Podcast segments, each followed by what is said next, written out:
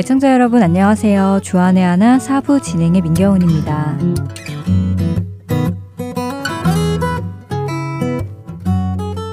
5월이 되었습니다. 한국은 어린이날과 어버이날을 맞아 5월 6일 금요일을 임시 공휴일이라고 지정하여 5월 5일부터 8일까지 쉴 수 있는 긴 연휴를 주었다고 합니다. 이렇게 어린이날, 어버이날, 또 미국에서는 어머니의 날이 있는 가정의 달이기도 한 5월입니다. 여러분들은 어떻게 보내려고 하시는지요? 5월 성경 강해에서는 위대한 이름 가족이라는 주제의 시리즈 설교가 준비되어 있습니다. 서울 베이직교회 조정민 목사께서 말씀을 전해주시는데요. 말씀으로 가정이 회복되는 귀한 시간 되기를 소망합니다. 여러분은 용서를 잘 하시는 편이신가요? 누군가 여러분에게 잘못을 저질렀을 때 그 사람을 용서하는 것 말입니다. 물론 그 사람 잘못의 크고 작음에 따라 다르긴 할 것입니다. 간단한 잘못, 그렇게 큰 피해를 입히지 않은 잘못이라면 쉽게 용서할 수도 있을 것 같은데요. 아주 큰 피해를 입히거나 치명적인 잘못을 한 경우에는 용서하기가 쉽지 않을 것 같습니다. 제 마음 안에도 저희 가족에게 금전적인 피해와 함께 마음의 상처를 주신 친척 어른들이 계시는데요. 그분들에 대한 용서가 쉽게 되지는 않더라고요. 먼저 찬양 함께 하신 후에 계속해서 말씀 나누겠습니다.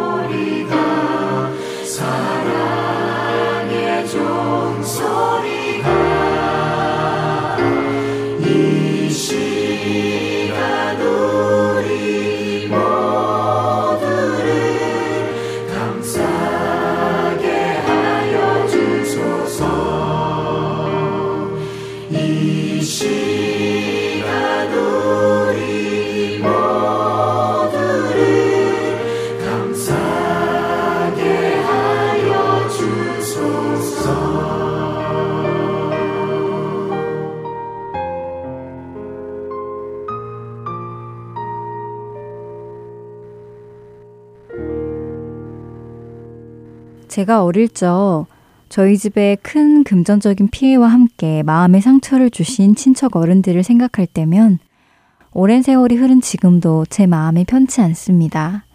그때 그분으로 인해 저희 가족이 겪어야 했던 힘든 시간이 어린 제 마음에 많은 상처로 남아있어서 그런데요. 차라리 그분께서 오셔서 미안하다, 용서해 달라라고 말씀이라도 하셨더라면 제 마음이 조금이라도 편했을 텐데 그분은 오히려 더 떳떳하게 자신은 잘못한 것이 없다라고 하시며 저희 부모님께 험한 말까지 하셨던 그 기억이 저를 더 힘들게 합니다. 그래서 어떤 때는 그분께 따지고 싶기도 하고 또 법적으로 대응하여 손해배상을 받고 싶은 생각이 들 때도 있는데요. 그러나 그리스도인이 된 지금 저는 그분 생각이 날 때마다 그분을 용서하려고 노력합니다. 그런데 얼마 전 용서에 대한 성경 공부를 하다가요. 성경이 말씀하시는 용서가 제가 생각하는 용서와는 조금 차이가 있다는 것을 알게 되었습니다. 제가 생각하는 용서는 한국어 사전의 의미 그대로 상대방의 지은 죄나 잘못에 대해 꾸짖거나 벌하지 않음이었습니다. 저희 가족에게 잘못을 하셨던 그 친척 어른에게 잘못하신 일이라고 정죄하지 않고 그분께 법적 책임을 묻지 않는 것이 제가 생각하는 용서였지요. 하지만 성경이 말씀하시는 용서는 그렇게 상대의 죄와 잘못을 꾸짖지 않고 벌하지 않는 수준이 아니었습니다. 용서라고 번역되는 아피임이라는 헬라어의 의미는 떠나보내다, 풀어주다, 떠나도록 허락하다 라고 합니다. 그러니까 성경적인 용서의 의미는 잘못에 대해 혼내고 싶지만 꾹 참고 혼내지 않는 수준이 아니라 내 마음속으로부터 그 잘못에 대해 떠나보내고 그 사람을 풀어주고 떠나도록 허락한다는 것입니다. 그렇게 된다는 것은 내 마음 안에도 그 사람의 죄와 잘못에 대해 남겨두지 않는다는 의미이기도 하지요. 꼭 참는 것이 아니라 멀리 떠나보내주는 것, 풀어주는 것, 그것이 바로 용서라고 합니다.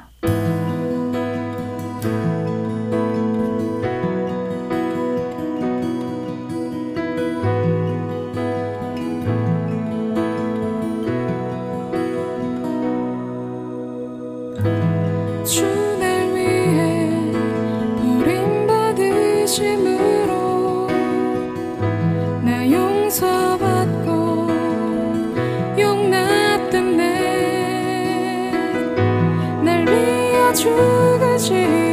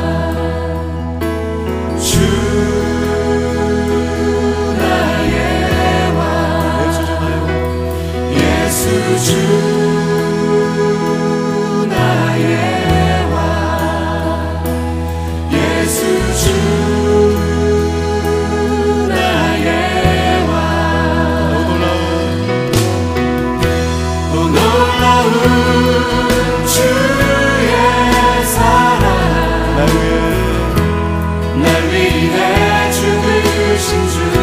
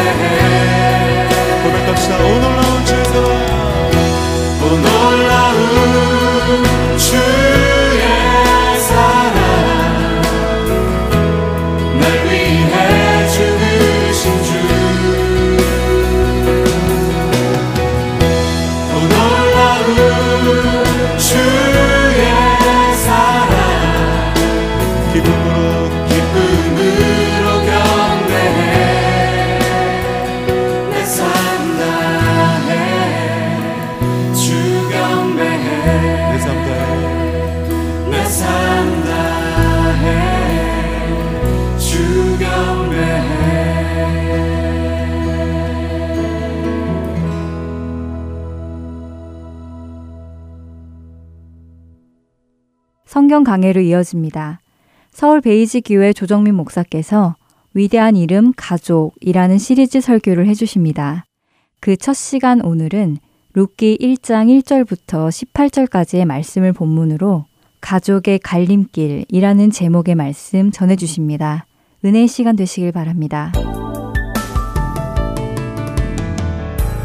오늘 우리에게 주신 말씀 같이 읽습니다. 룻기 1장 1절에서 18절까지 말씀입니다. 한 목소리 읽습니다. 시작.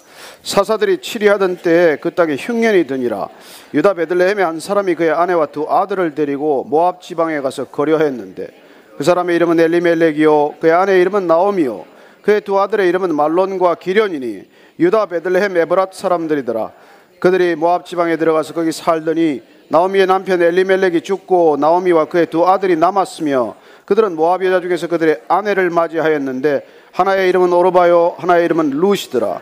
그들이 거기에 거주한 지 10년쯤에 말론과 기련 두 사람이 다 죽고 그 여인은 두 아들과 남편의 뒤에 남았더라.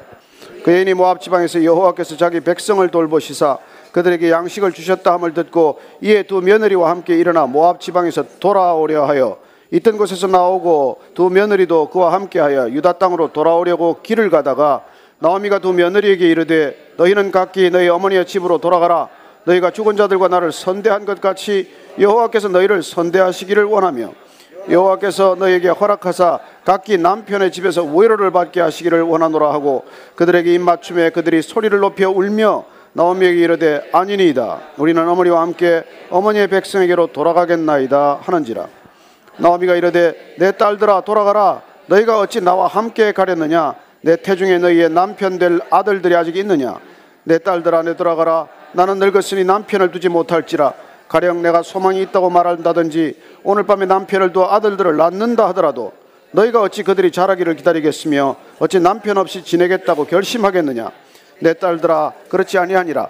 여호와의 손이 나를 치셨으므로 나는 너희로 말미암아 더욱 마음이 아프도다 하며 그들이 소리를 높여 다시 울더니 오르바는 그의 시어머니에게 입맞추되 룻은 그를 붙쫓았더라 나오미가 또 이르되 보라 내 동서는 그의 백성과 그의 신들에게로 돌아가나니 너도 너의 동서를 따라 돌아가라 하니 룻이 이르되 내게 어머니를 떠나며 어머니를 따르지 말고 돌아가라 강권하지 마옵소서. 어머니께서 가시는 곳에 나도 가고 어머니께서 머무시는 곳에서 나도 머물겠나이다. 어머니의 백성이 나의 백성이 되고 어머니의 하나님이 나의 하나님이 되시리니 어머니께서 죽으시는 곳에서 나도 죽어 거기 묻힐 것이라. 만일 내가 죽는 일 외에 어머니를 떠나면 여호와께서 내게 벌을 내리시고 더 내리시기를 원하나이다 하는지라.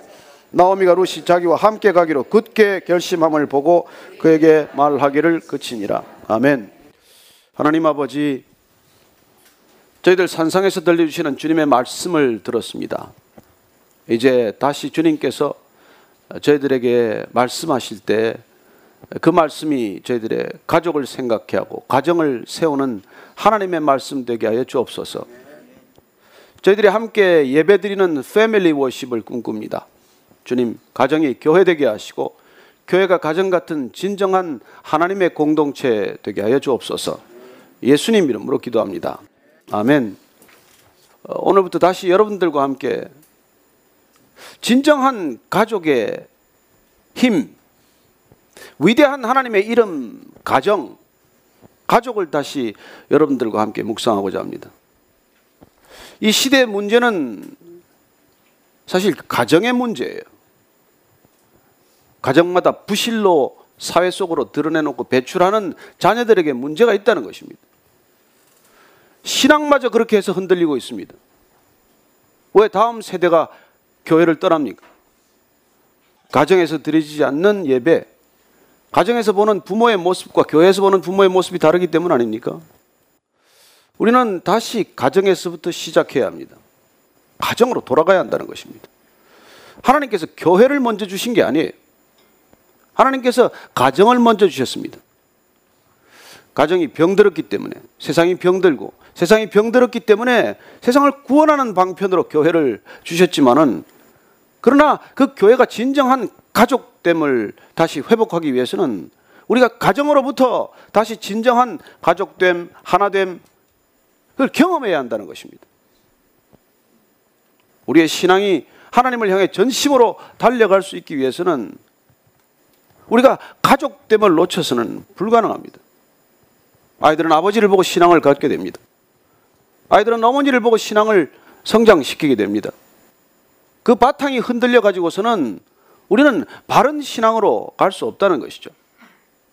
저는 다시 우리가 가정이라고 하는 하나님이 주신 가장 소중한 공동체를 이렇게 세우는데 크리스천들이 먼저 본이 되어야 하고 먼저 온 힘을 기울여야 한다는 것입니다.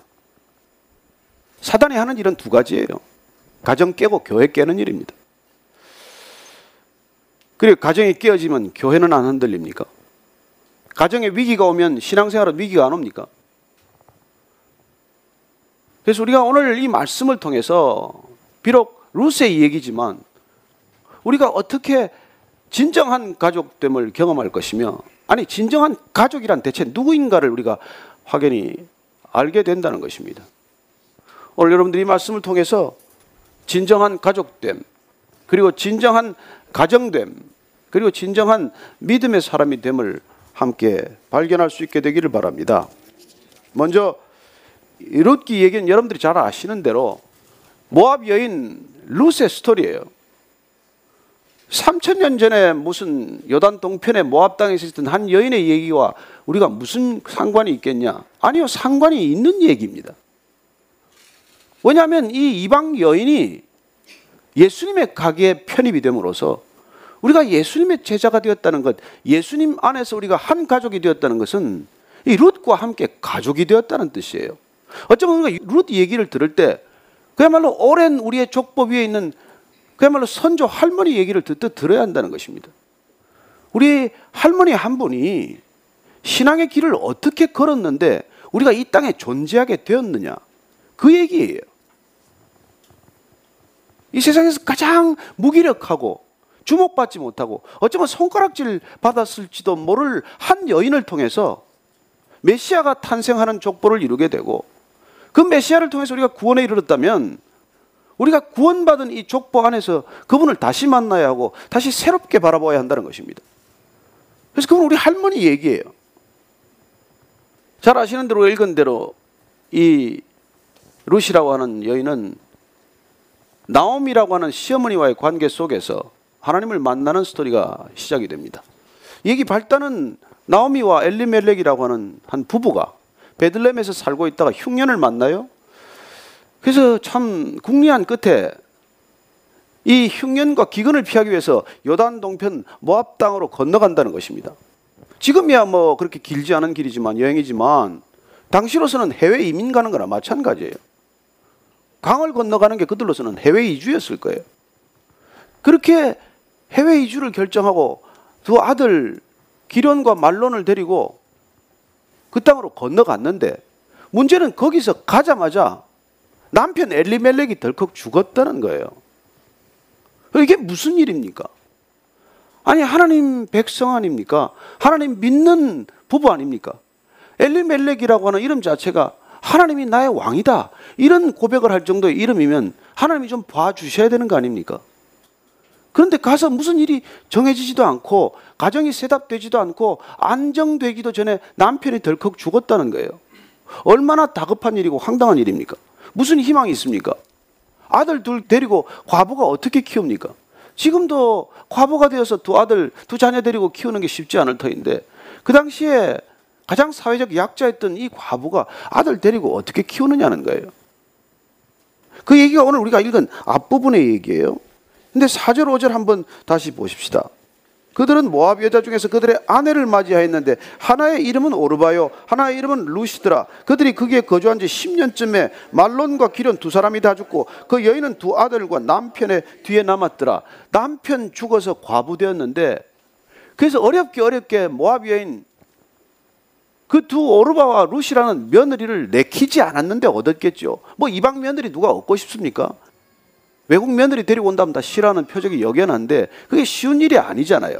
그럼에도 불구하고 그 두 며느리가 들어왔는데 문제는 이 며느리 들어오고 나서 얼마 되지도 않아서 또 두 아들이 차례로 죽었다는 것입니다. 여러분 잘 살겠다고 건너왔는데 남편 죽고 두 아들이 차례로 죽었다니 이게 무슨 일입니까? 근데 하나님 믿어도 이런 일이 있다는 것입니다. 하나님을 아버지로 고백하고 나의 왕이라고 고백해도 이런 일이 있다는 것입니다. 그게 우리 믿음의 현실이에요. 여러분 믿는다고 다 좋은 일만 있습니까? 믿는다고 다 아무 일이 없습니까? 아니 믿어도 이런 끔찍한 불행이 있을 수 있다는 거예요. 이걸 받아들여야 한다는 것입니다. 믿어도 이런 불행이 있고 이런 감당할 수 없는 일이 일어난다는 것. 그 믿음의 현실 가운데서 우리는 이 나오미가 어떤 선택을 하는지 그리고 이 과부 시어머니 밑에 들어왔던 두 며느리는 인생의 길을 각자 어떻게 선택하는지를 보는 것이 우리가 가족이 어떤 것인지를 경험하는 기준이 될 것이고 그리고 진정한 신앙이란 어떤 모습인지를 우리가 발견하는 소중한 그런 말씀이 될 것입니다. 여러분 이해가 되고 납득이 되십니까? 흉년 피해서 배고픈 면회 보고 자고 건너왔는데 남편 덜컥 죽고 한 10여 년 만에 두 아들이 차례로 죽었을 때 이 세 과부만 남겨졌을 때 자녀란 하나도 없고 이런 상황을 만났을 때 여러분이나 저가 그런 상황이 온지 뭐 어떻게 지금 이 상황을 받아들여야 되는 것이죠. 하나님이 어디 있습니까? 하나님이 기도를 듣기나 하신 겁니까? 믿음을 도대체 지속할 수 있는 능력이 있을까요? 무슨 힘이 있어서 믿음을 더 우리가 지킬 수 있습니까? 그래서 오르바와 루시라고 하는 두 며느리를 보는 이 시어머니의 마음은 어떨까요? 기가 막힌 상황 아닙니까?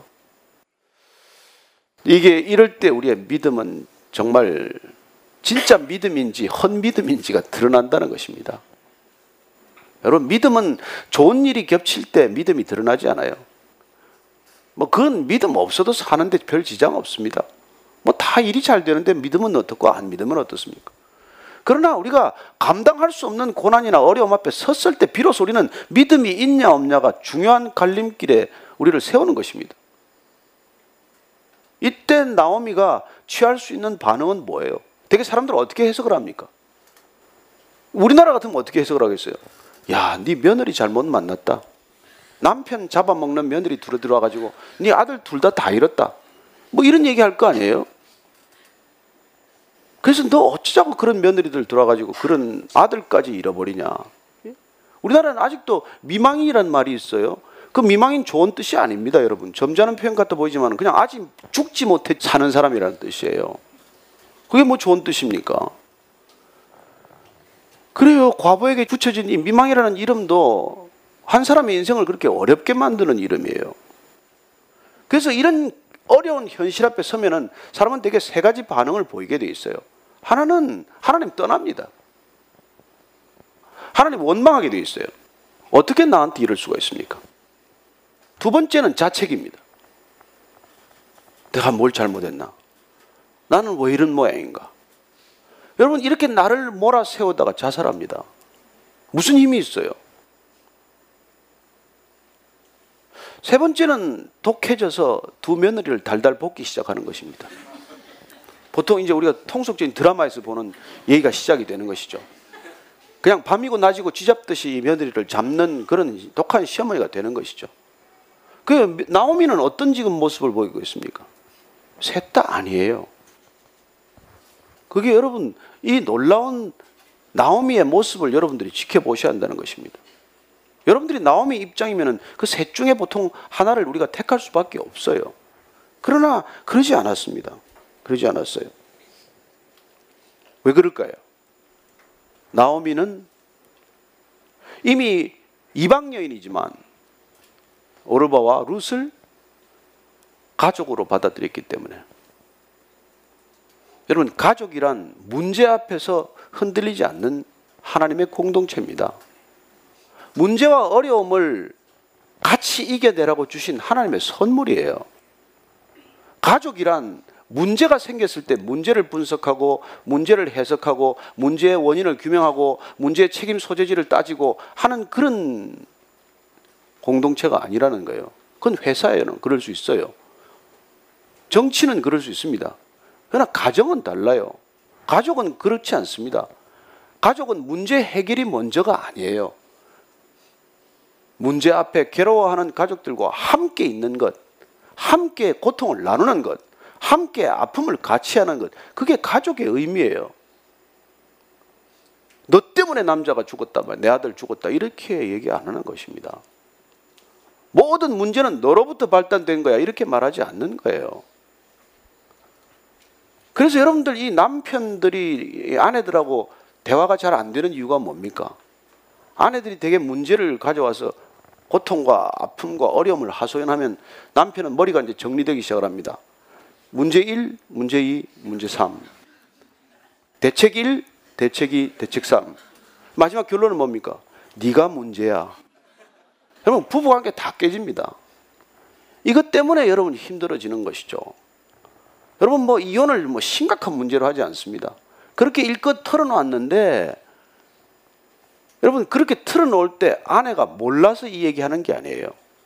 나한테 문제가 있다는 것도 알고 어떤 문제가 어떻게 해결돼야 한다는 것도 알지만 가족은 내 말을 들어줄 수 있는 사람, 내 고통을 나눌 수 있는 사람, 그냥 내 말을 들어주고 등을 도닥여 줄 수 있는 사람을 원하는 것이지 누가 지금 문제 해결해 달라고 하는 것입니까?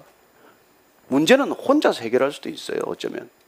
어쩌면 문제는 하나님께서 다 해결할 수 있는 수순을 지금 만들어 놓으셨어요. 가족이란 무엇입니까?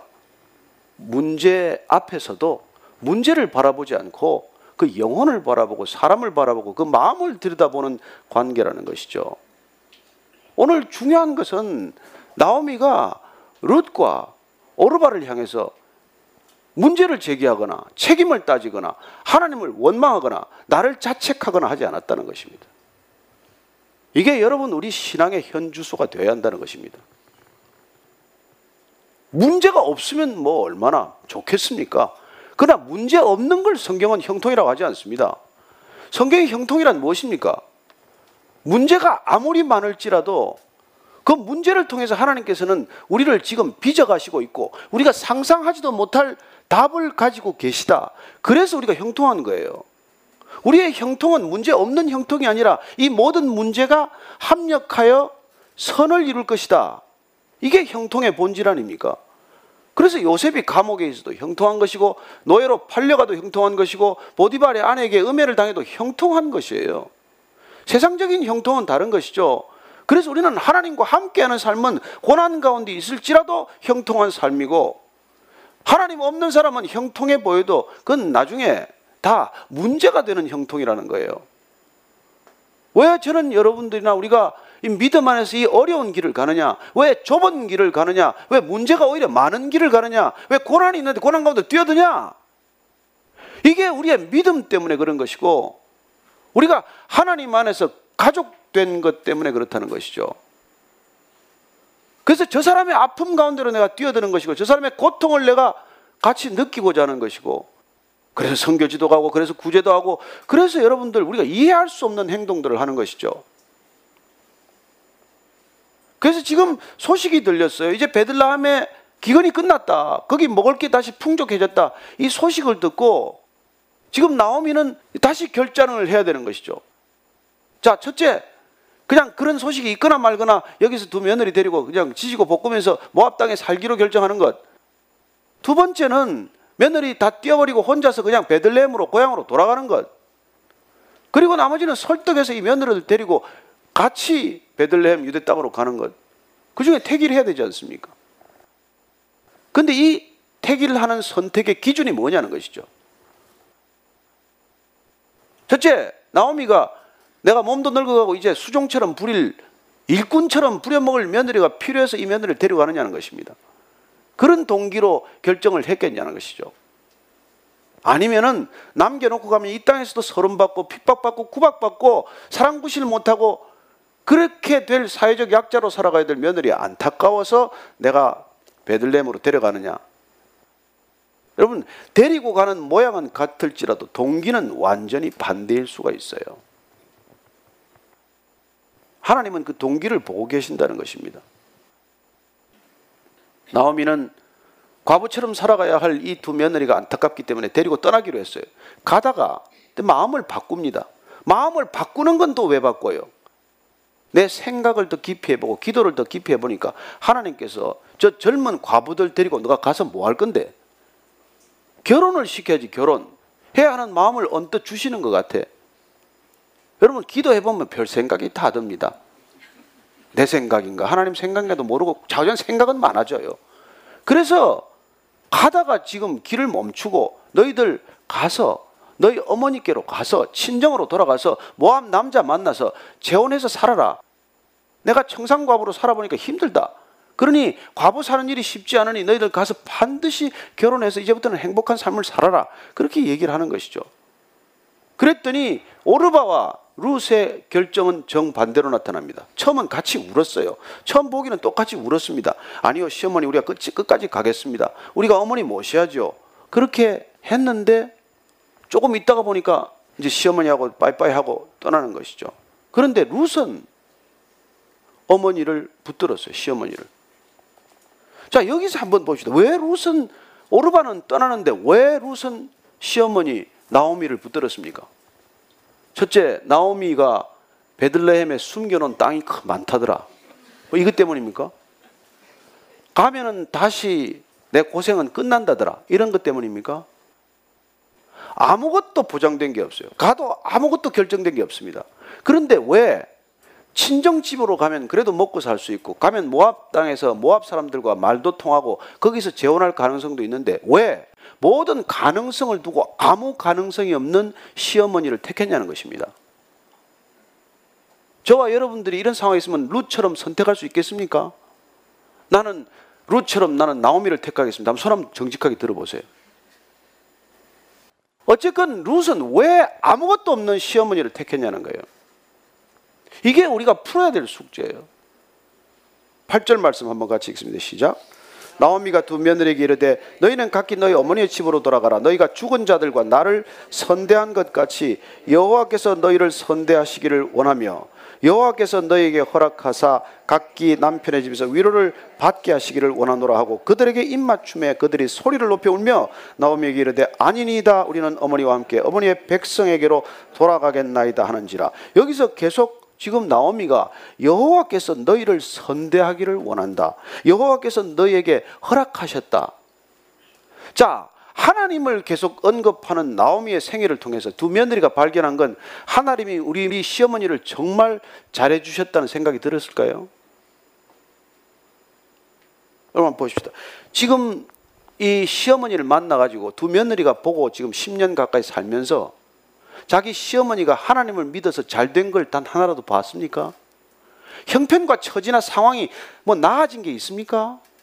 아니요. 그냥 들어올 때부터 시집 올 때부터 아버지는 이 땅에 와서 죽었다는 시아버지 죽었다는 얘기 들었고 그리고 자기들 남편이 차례로 죽는 걸 보면서 하나님을 믿는다는 시어머니 나오미가 잘 된 게 하나도 없어요.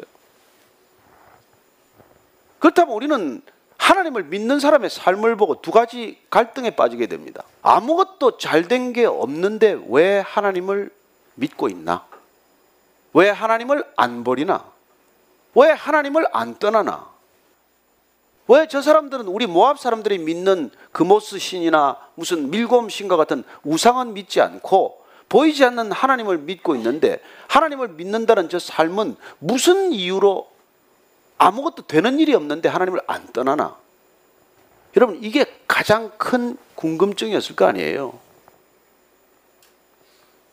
근데 루시 얻은 결론은 뭡니까? 그 하나님이 나의 하나님이 되었으면 한다는 것입니다. 여러분들이 잘 돼야 전도되는 거 아닙니다. 여러분들이 모든 일이 잘 풀려야 전도되는 게 아니에요. 여러분들이 되든 안 되든 아무 일도 되는 일이 없어도 하나님을 붙들고 있으면 그게 전도예요. 저는 여러분들이 무슨 일이 풀리건 안 풀리건 힘들건 쉬운 일이건 일이 되건 안 되건 무슨 일이 나한테 있건 닥치건 하나님을 꼭 붙들고 계시기를 바랍니다. 그걸로 촉해요. 그러면 언젠가 반드시 우리가 하나님을 붙들고 있는 모습을 보다가 하나님을 만나게 되는 역사가 있을 것입니다. 이게 오늘 루시 나오미를 따르기로 결정한 배경이에요. 여러분 누구나 다 오르바처럼 살기를 원할 것이죠. 그 시어머니하고 헤어지는 게 이제 알턴 이 빠지는 것이고 이제 정말로 좀 자유로워지는 것이고 이제 정말 내 삶을 내 멋대로 좀 살아갈 수 있는 기회 아니에요? 그런데 룻은 시어머니를 쫓기로 결정했다는 것입니다. 왜요? 그 하나님 안에서 그런 하나님을 통해서 룻은 피 한 방울 섞이지 않지만 나오미와 진정한 가족이 되었기 때문이에요. 여러분, 나오미와 룻이 진정한 가족이 되었기 때문에 거기서 다윗이 태어나고 거기서 예수님이 태어났다는 것입니다. 여러분, 이때 무슨 일이 일어난지 누가 알겠어요? 과부 둘이서 만나서 울고불고 가라 말라 하는 이 상황 속에서 무슨 일이 있을 수 있습니까? 사람들이 주목이나 했겠어요? 사람들이 관심이나 있겠습니까? 사람들이 무슨 상관이 있다고 생각을 하겠어요? 그러나 하나님을 믿는 그리고 그 하나님을 나의 하나님으로 믿어보겠다는 두 과부가 뜻을 합했더니 헤어지지 않았더니 함께 가기로 결정했더니 아름다운 동행을 결정했더니 역사를 바꾸는 일이 시작이 된다는 것입니다. 여러분 이게 인생의 신비예요.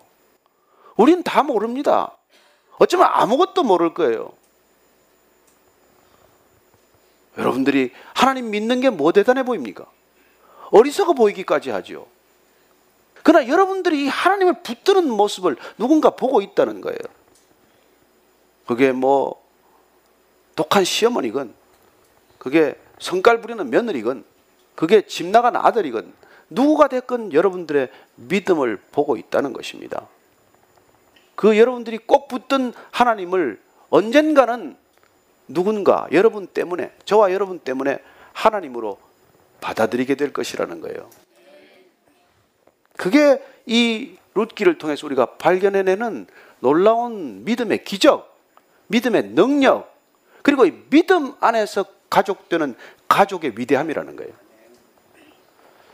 저는 앞으로 몇 번 여러분과 나눌 말씀의 시리즈의 큰 제목을 위대한 이름 가족이라는 큰 제목을 잡았어요.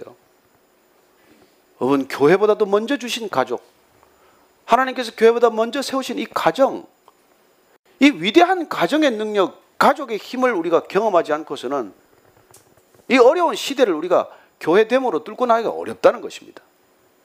우리의 진정한 신앙은 다시 가족에서 시작이 되어야 하고 가정에서부터 다시 그 반석 같은 믿음이 검증되지 않으면 우린 전부 위선적인 종교인으로 전락하고 만다는 거예요. 그렇게 울고 불고 하다가 결국 오르바는 돌아가고 룻은 이제 따라갑니다. 근데 달래는 얘기가 11절부터 14절까지 있는데 이건 계대 결혼을 우리가 이해해야 조금 알 수 있는 얘기죠. 당시 이스라엘 백성들의 결혼 풍습은 계대 결혼이어서 어, 남편과 살다가 남편이 죽으면은 동생이 형수를 또 맞아서 형의 가게를 이어주어야 하는 그런 결혼 풍습이 있었지 않습니까? 그걸 계대 결혼, 대를 잇는 결혼이라고 해서 그 결혼 풍습에 따라서 지금 나오미가 설득하는 거예요. 너희들 가라. 왜냐하면 너희들이 지금 다시 결혼하려면 내가 다시 시집가서 애 낳아서 그 애 키워서 니한테 남편으로 줘야 되는데 그게 말이 되냐? 어떻게 기다리겠냐? 또 내가 어떻게 시집을 가겠냐? 이런 얘기를 주절주절 하는 거예요. 그랬더니 정말 룻이 어떻게 얘기합니까? 15절 이하를 한번 읽겠습니다. 15절 이하. 시작. 나오미가 또 이르되 보라 내 동서는 그의 백성과 그의 신들에게로 돌아가나니 너도 너의 동서를 따라 돌아가라 하니 룻이 이르되 내게 어머니를 떠나며 어머니를 따르지 말고 돌아가라 강권하지 마옵소서. 어머니께서 가시는 곳에 나도 가고 어머니께서 머무시는 곳에서 나도 머물겠나이다. 어머니의 백성이 나의 백성이 되고 어머니의 하나님이 나의 하나님이 되시리니 어머니께서 죽으시는 곳에서 나도 죽어 거기 묻힐 것이라. 만일 내가 죽는 일 외에 어머니를 떠나면 여호와께서 내게 벌을 내리시고 더 내리시기를 원하나이다 하는지라. 여기 보십시오. 나오미가 끝까지 붙던 이 고백의 핵심은 뭐예요? 어머니의 하나님이 나의 하나님이 되실 것입니다. 지금 나오미는 뭐라고 그랬어요? 너희들이 친정 부모님과 너희들 백성들과 너희들 신에게로 돌아가라. 여러분 인간은 어떤 길을 가든지 그 길을 인도할 신에게로 돌아가는 것입니다. 우상에게로 가든지 하나님께로 가든지. 근데 이 두 모압 여인이 경험했던 그 땅의 신은 어떤 신일까요? 내 소원을 덜어주는 신이에요. 그러나 시어머니를 통해서 만난 여호와 하나님은 누구십니까? 내 소원대로 되지 않는 하나님이에요.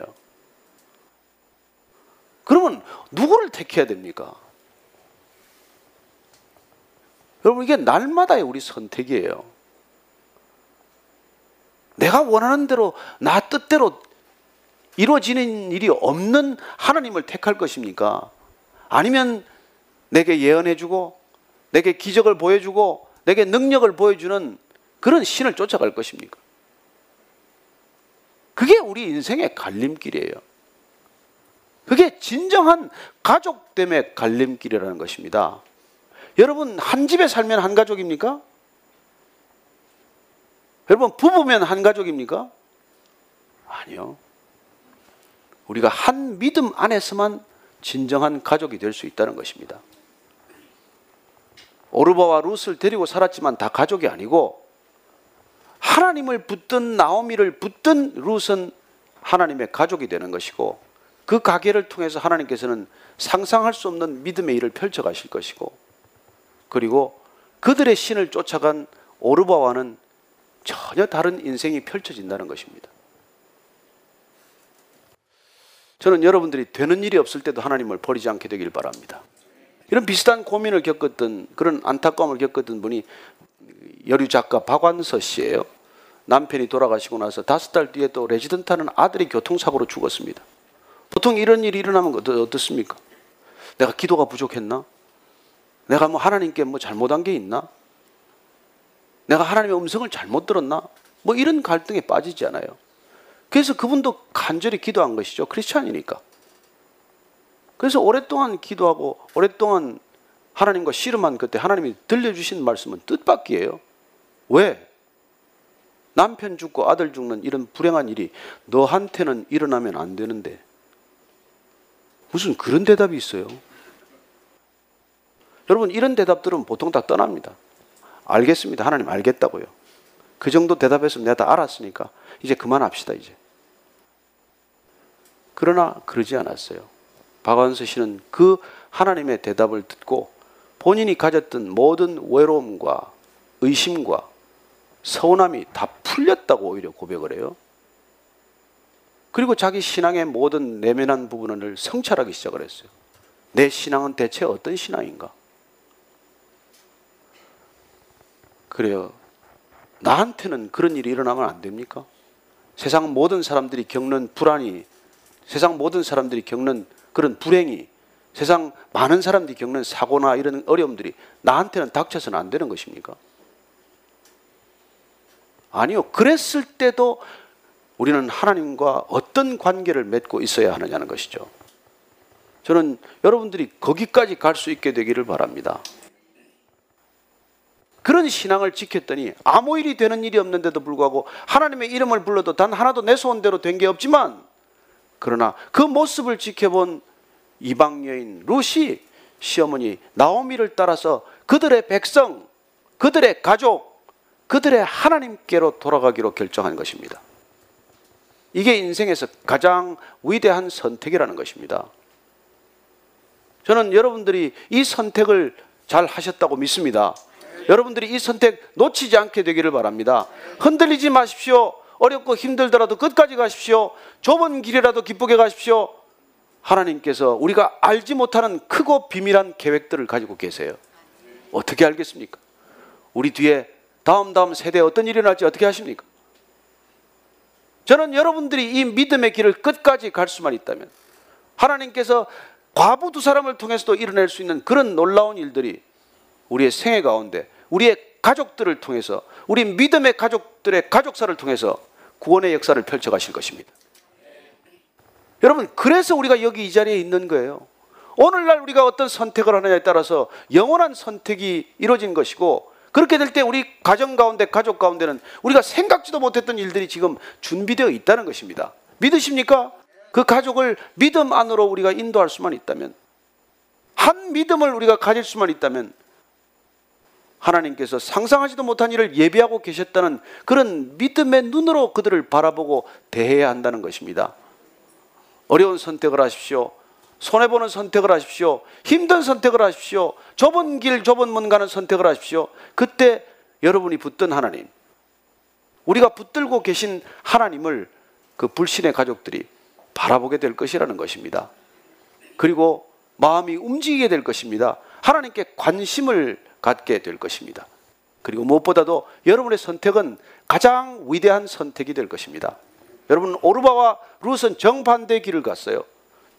다 같은 시어머니를 만났지만 둘 다 남편이 죽는 불행을 겪었지만 그러나 끝까지 하나님을 붙든 시어머니를 붙들었던 그리하여 그를 통해 하나님을 만났던 룻과 하나님을 떠나서 그들의 신에게로 돌아갔던 오르바의 인생의 행로는 그렇게 바뀌고 마는 것이죠. 저는 여러분들이 끝까지 믿음의 길을 가게 되기를 바랍니다.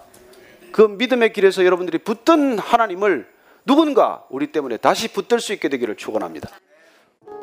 하나님 아버지 아무 희망도 없고 소망도 없고 모든 꿈과 모든 비전이 사라진 것과 같은 두 과부 나오미와 룻의 만남을 통해서 하나님께서는 상상할 수 없는 비밀의 문을 여시고 놀라운 축복의 은혜를 물붓듯 쏟아부어 주는 은혜의 물줄기를 계획하셨듯 주님, 저희들이 주님을 향한 전심의 결단을 주님께 올려드릴 때 저희들의 생애를 통해서도 주님 놀라운 계획이 펼쳐질 것을 믿습니다.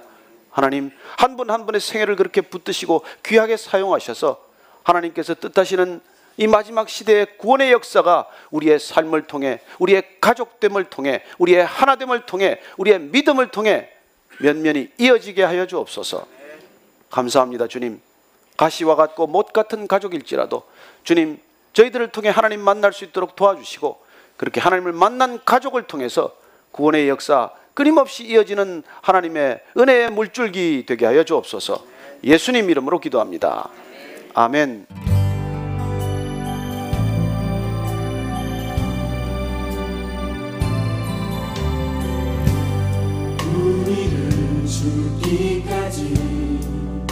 사랑한 그 사랑으로 당신은 사랑하니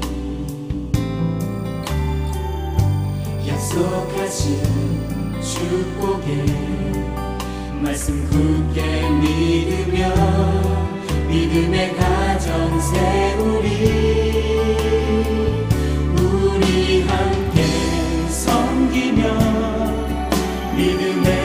가정 세우리 거친 몰아칠 때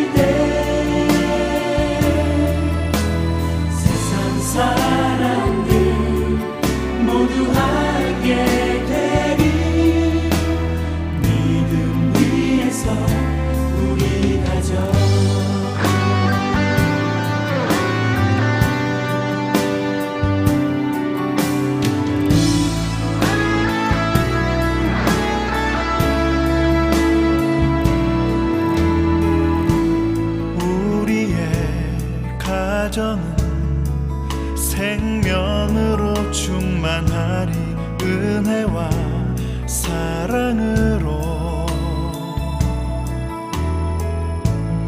우리의 사랑은 희생하며 섬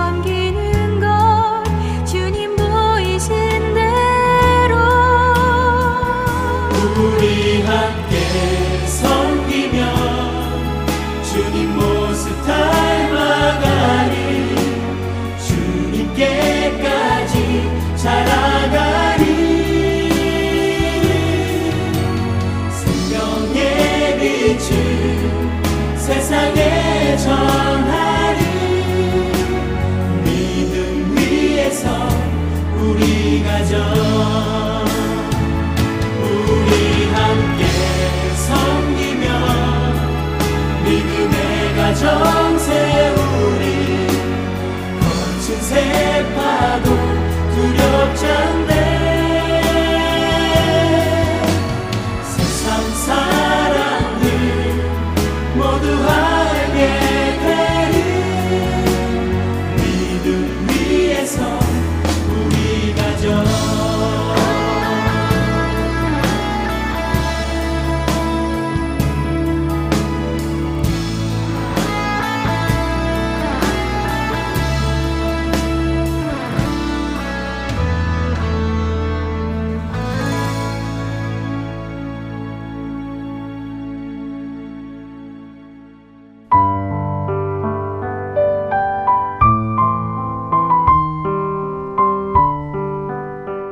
복음의 핵심을 묵상하고 성경적 삶의 원칙을 묵상함으로 더 깊은 영성으로 인도하여 줄 주안의 하나 이부 오스왈드 챔버스의 주님은 나의 최고봉으로 여러분을 초대합니다.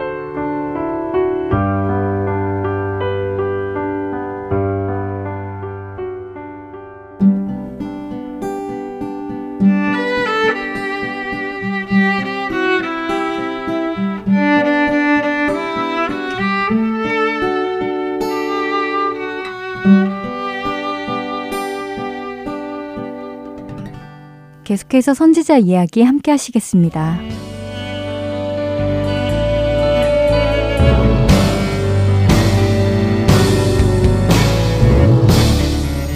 시청자 여러분 안녕하세요. 선지자 이야기 진행의 민경훈입니다. 안녕하세요. 최소영입니다. 지난 시간부터 다니엘 선지자와 선지서를 공부하고 있습니다. 다니엘은 여호야김 왕 시대에 있었던 제1차 바벨론 포로 시대 때 바벨론으로 끌려간 왕족과 귀족 출신 중 한 명이었지요. 네. 그는 바벨론 왕국에서 바벨론식의 교육을 받았지만 자신이 하나님의 백성이라는 정체성을 잃지 않고 하나님만을 의지하는 성도의 모습을 보여주었습니다. 또한 하나님께서 다니엘에게 지혜를 주시고 꿈과 환상을 깨닫게 하셨다고 했습니다. 그래서 아무도 맞추지 못한 누부갓네살의 꿈을 하나님께서 다니엘에게 보여주셨다는 이야기까지 나누었는데요. 오늘은 그 꿈의 내용과 해석에 대해서 살펴보기로 했죠. 네, 다니엘은 느부갓네살 왕에게 그 꿈과 해석에 대해 알려주기 전에 꿈의 해석은 자신의 지혜가 아니라 하나님이 보여주신 것이며 그 하나님이 어떤 분이신가 하는 것을 증거합니다.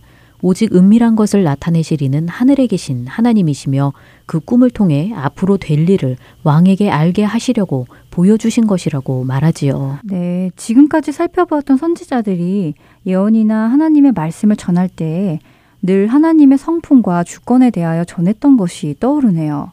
다니엘 역시 누부갓네살 왕 앞에서 꿈 해석을 하는 것은 자신이 아니라 하나님이심을 드러내는군요. 그렇죠. 이제 그 꿈의 내용을 살펴볼까요? 네. 왕은 꿈에서 광채가 나는 두려운 모양의 큰 신상을 보았는데요. 이 신상의 머리는 순금, 가슴과 두 팔은 은, 배와 넓적다리는 놋, 종아리는 쇠, 발은 쇠와 진흙으로 되어 있었습니다. 음, 뭔가 대단히 단단하고 강한 힘을 가지고 있는 모습이 떠오릅니다. 그렇죠. 그런데 어디선가 손대지 않은 돌, 사람이 만들지 않은 어떤 돌이 나와서 이렇게 단단하고 강해 보이는 신상을 쳐 부숩니다. 그 돌에 의해 이 거대한 신상은 다 부서져서 바람에 부는 겨와 같이 없어져 버렸고 신상을 친 돌은 태산을 이루어 온 세계에 가득하였습니다. 손대지 않는 돌이 거대하고 단단한 모양의 신상을 단번에 무너뜨렸다는 것이 평범한 일은 아니잖아요. 그럴 만한 일도 아니고요. 어, 이 꿈이 앞으로 될 일을 말한다고 하셨는데 과연 앞으로 어떤 일이 일어난다는 것인지 궁금해집니다. 네, 느부갓네살도 무슨 뜻인지 그것이 궁금했겠지요. 다니엘은 느부갓네살 왕에게 이 꿈을 해석하여 줍니다.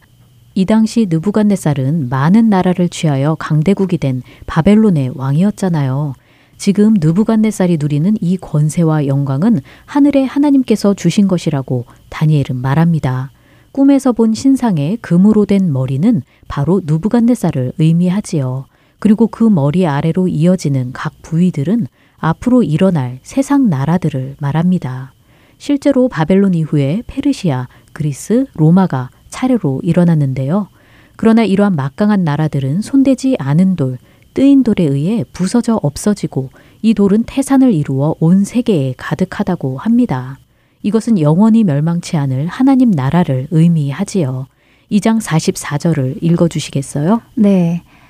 이 여러 왕들의 시대에 하늘의 하나님이 한 나라를 세우시리니 이것은 영원히 망하지도 아니할 것이요 그 국권이 다른 백성에게로 돌아가지도 아니할 것이요 도리어 이 모든 나라들을 쳐서 멸망시키고 영원히 설 것이라.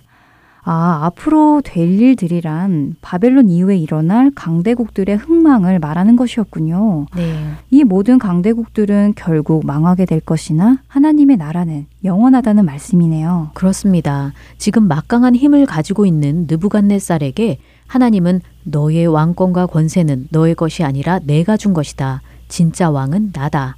이 나라는 멸망할 것이나 내 나라는 영원할 것이다 하고 말씀하시는 것이지요. 강대국들은 마치 거대하고 두려운 모양의 우상과도 같지만 결국 무너질 것이며 하나님의 나라만이 영원할 것이라는 말씀입니다. 다니엘서 뒷부분에 나오는 다니엘에게 보여주신 환상들도 이와 비슷하게 앞으로 될 일들, 나라들과 왕들의 흥망에 대한 내용입니다. 또한 심판자 예수님의 영원한 권세와 그의 나라가 멸망하지 아니할 것이라는 말씀이 여러 번 나오지요. 이것이 바로 다니엘서 전체에 흐르는 주제입니다. 아, 그렇군요. 결국 초점은 영원한 하나님 나라에 있다는 것이네요. 네. 어, 정말 놀라운 말씀이라는 생각이 듭니다. 이렇게 앞으로 될 일들, 강대국들의 흥망에 대해 미리 보여주시고 또 그대로 세계의 역사가 흘렀다는 것은 하나님이 살아계시고 모든 것을 주관하시는 분이라는 증거가 되는 것이잖아요. 네, 말씀하신 대로 이미 나라들의 역사를 미리 보여주시고 또 나중에 그대로 이루어졌다는 것은 하나님의 주권을 인정할 수밖에 없다는 결론이 나오지요. 이 때문에 다니엘서는 하나님을 부정하는 많은 사람들과 이단들로부터 가장 공격을 많이 받는 성경 중 하나라고 합니다. 그들은 다니엘서가 이러한 나라들의 역사가 모두 이루어진 후에 쓰여진 것이라고 주장하며 하나님의 살아계심과 그분의 주권을 부정하려고 하지요. 네, 다니엘서에는 분명히 앞으로 될 일들을 보여준다고 나와 있고 후에 역사를 통해 확인된 것인데도 그것 자체를 부정하려고 하는군요. 어, 그렇다면 우리 믿는 자들은 더욱 깨어서 성경을 읽어야겠다는 생각이 듭니다. 저도 선지서를 공부하면 할수록 하나님이 정말 살아계시는구나, 하나님이 진짜 왕이시구나 하고 깨닫게 되더라고요. 네, 지금 민경은 아나운서께서 선지서를 통해 또 다니엘서의 말씀을 통해 하나님의 주권과 왕대심을 고백하셨잖아요. 네. 다니엘을 통해 이 모든 꿈의 내용과 해석을 직접 들은 느부갓네살 왕은 어땠을 것 같으세요? 음, 느부갓네살 왕은 자신이 꾼 꿈을 다니엘이 맞추고 해석까지 해주었으니 하나님을 인정할 수밖에 없었을 것 같은데요. 네, 그렇죠. 그 내용이 2장 46절부터 49절에 나옵니다. 네, 제가 읽어보겠습니다. 이에 느부갓네살 왕이 엎드려 다니엘에게 절하고 명하여 예물과 향품을 그에게 주게 하니라.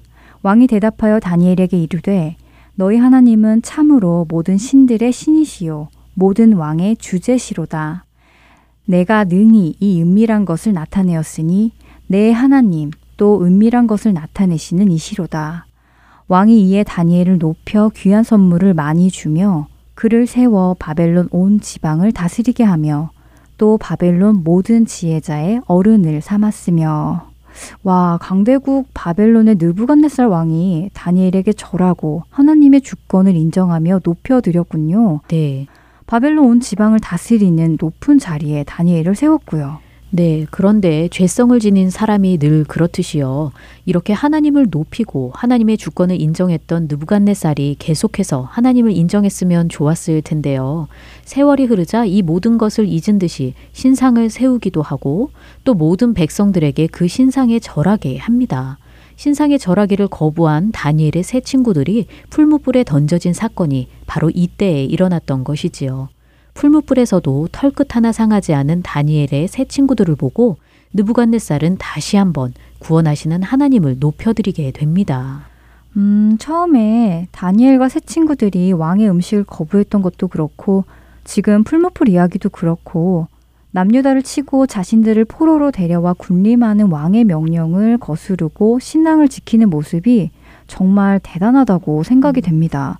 바벨론 왕을 의지하지 않고 하나님 앞에 믿음을 지켰을 때 오히려 하나님을 드러내고 결과적으로는 바벨론 왕의 입을 통해 하나님을 높여드리는 상황이 되었네요. 네, 그렇죠. 6장에 나오는 사자굴 이야기도 역시 그와 같은 상황을 보여줍니다.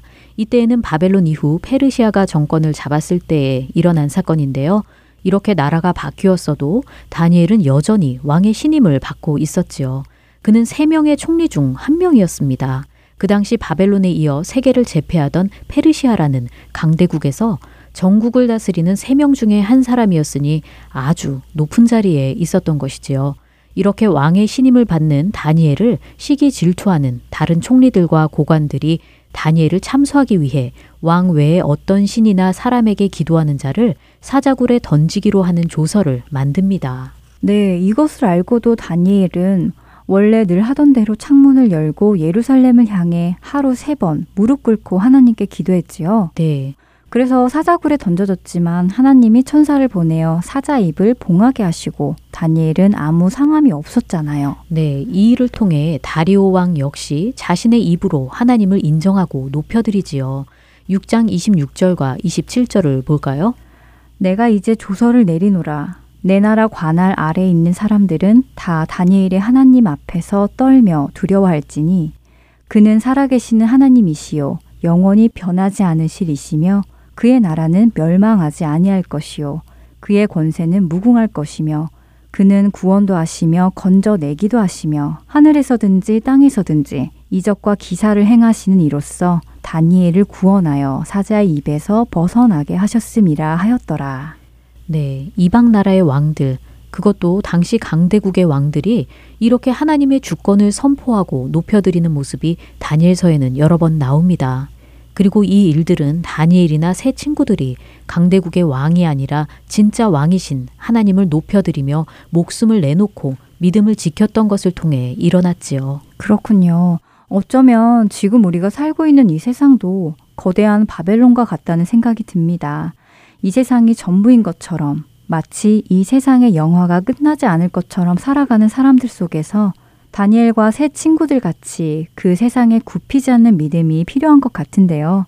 영원한 하나님 나라의 소망을 두면서요. 네, 맞습니다. 지금 표현하신 대로 굽히지 않는 믿음의 사람 다니엘은 이스라엘 전체의 죄에 대해서도 회개하며 하나님 앞에 나아갔던 사람이었습니다. 아, 다니엘도 그랬군요. 오, 이렇게 이스라엘 전체의 죄에 대해 회개하며 하나님의 자비를 구하는 모습은 모든 선지자들에게서 공통적으로 볼 수 있었던 것 같은데요. 다니엘은 어떤 일로 이스라엘의 죄를 회개하였나요? 네, 9장에 나오는 내용인데요. 다니엘은 하나님이 예레미야에게 말씀하신 연수, 즉 70년 후에 바벨론 포로에서 예루살렘으로 돌아오게 된다는 것을 깨닫습니다. 이스라엘이 왜 바벨론으로 끌려와서 70년을 살았어야 했는지를 말씀을 통해 깨달아 알았다는 것이지요. 이것이 하나님을 향한 이스라엘의 끊임없는 불순종에 대한 징계라는 것을 말이지요.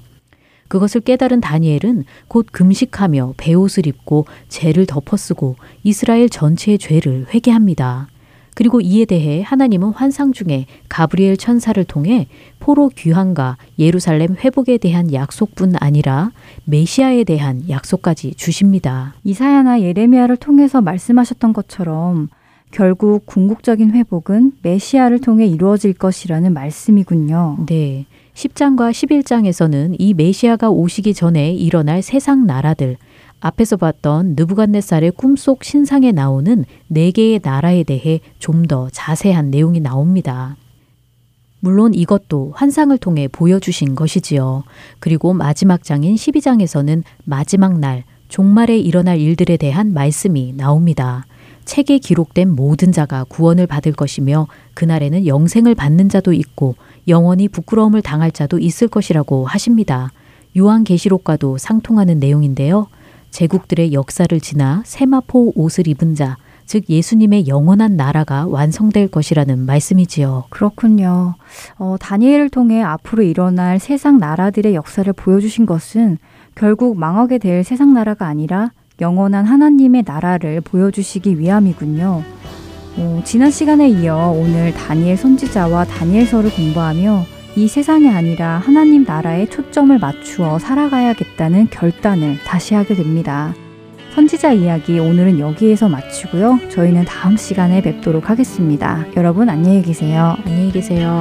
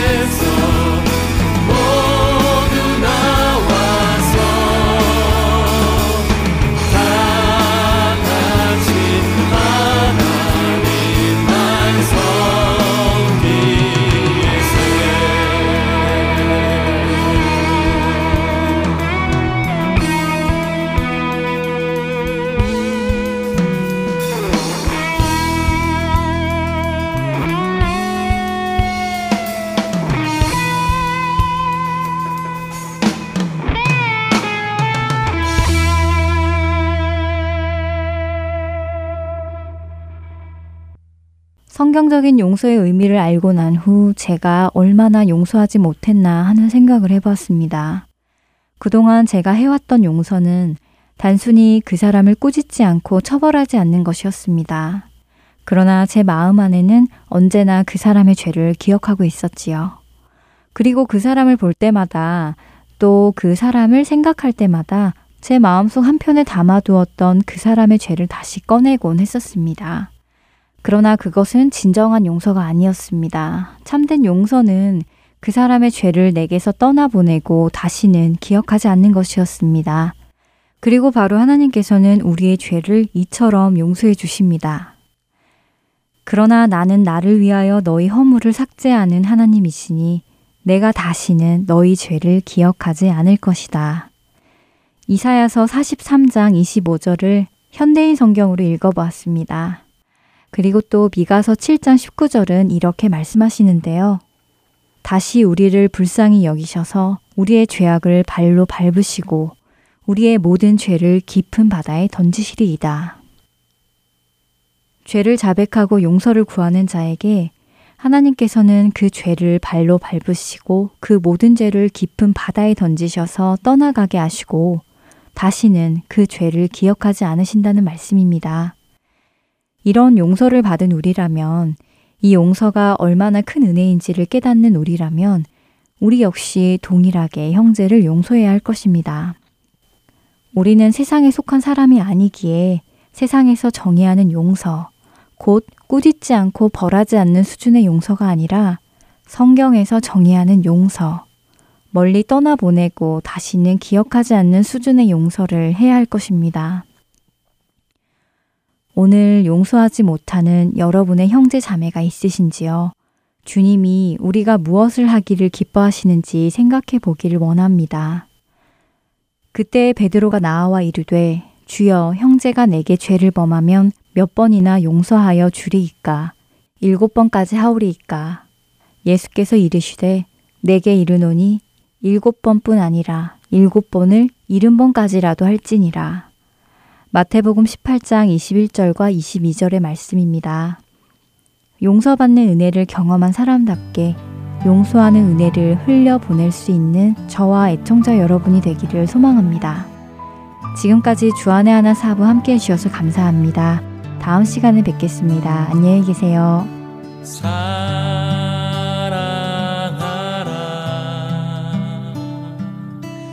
내가 너희를 사랑 너희가 서로 사랑한다면 비로소 내 제자인 줄 알리라. 용서하라. 내가 너희를 용서한 것 같이 너희가 서로 용서한다면 나의 사랑이 그곳에 있으리라. 사랑은 하나님께 속한 것이니 사랑하는 자마다 하나님께로 나서 하나님을 알고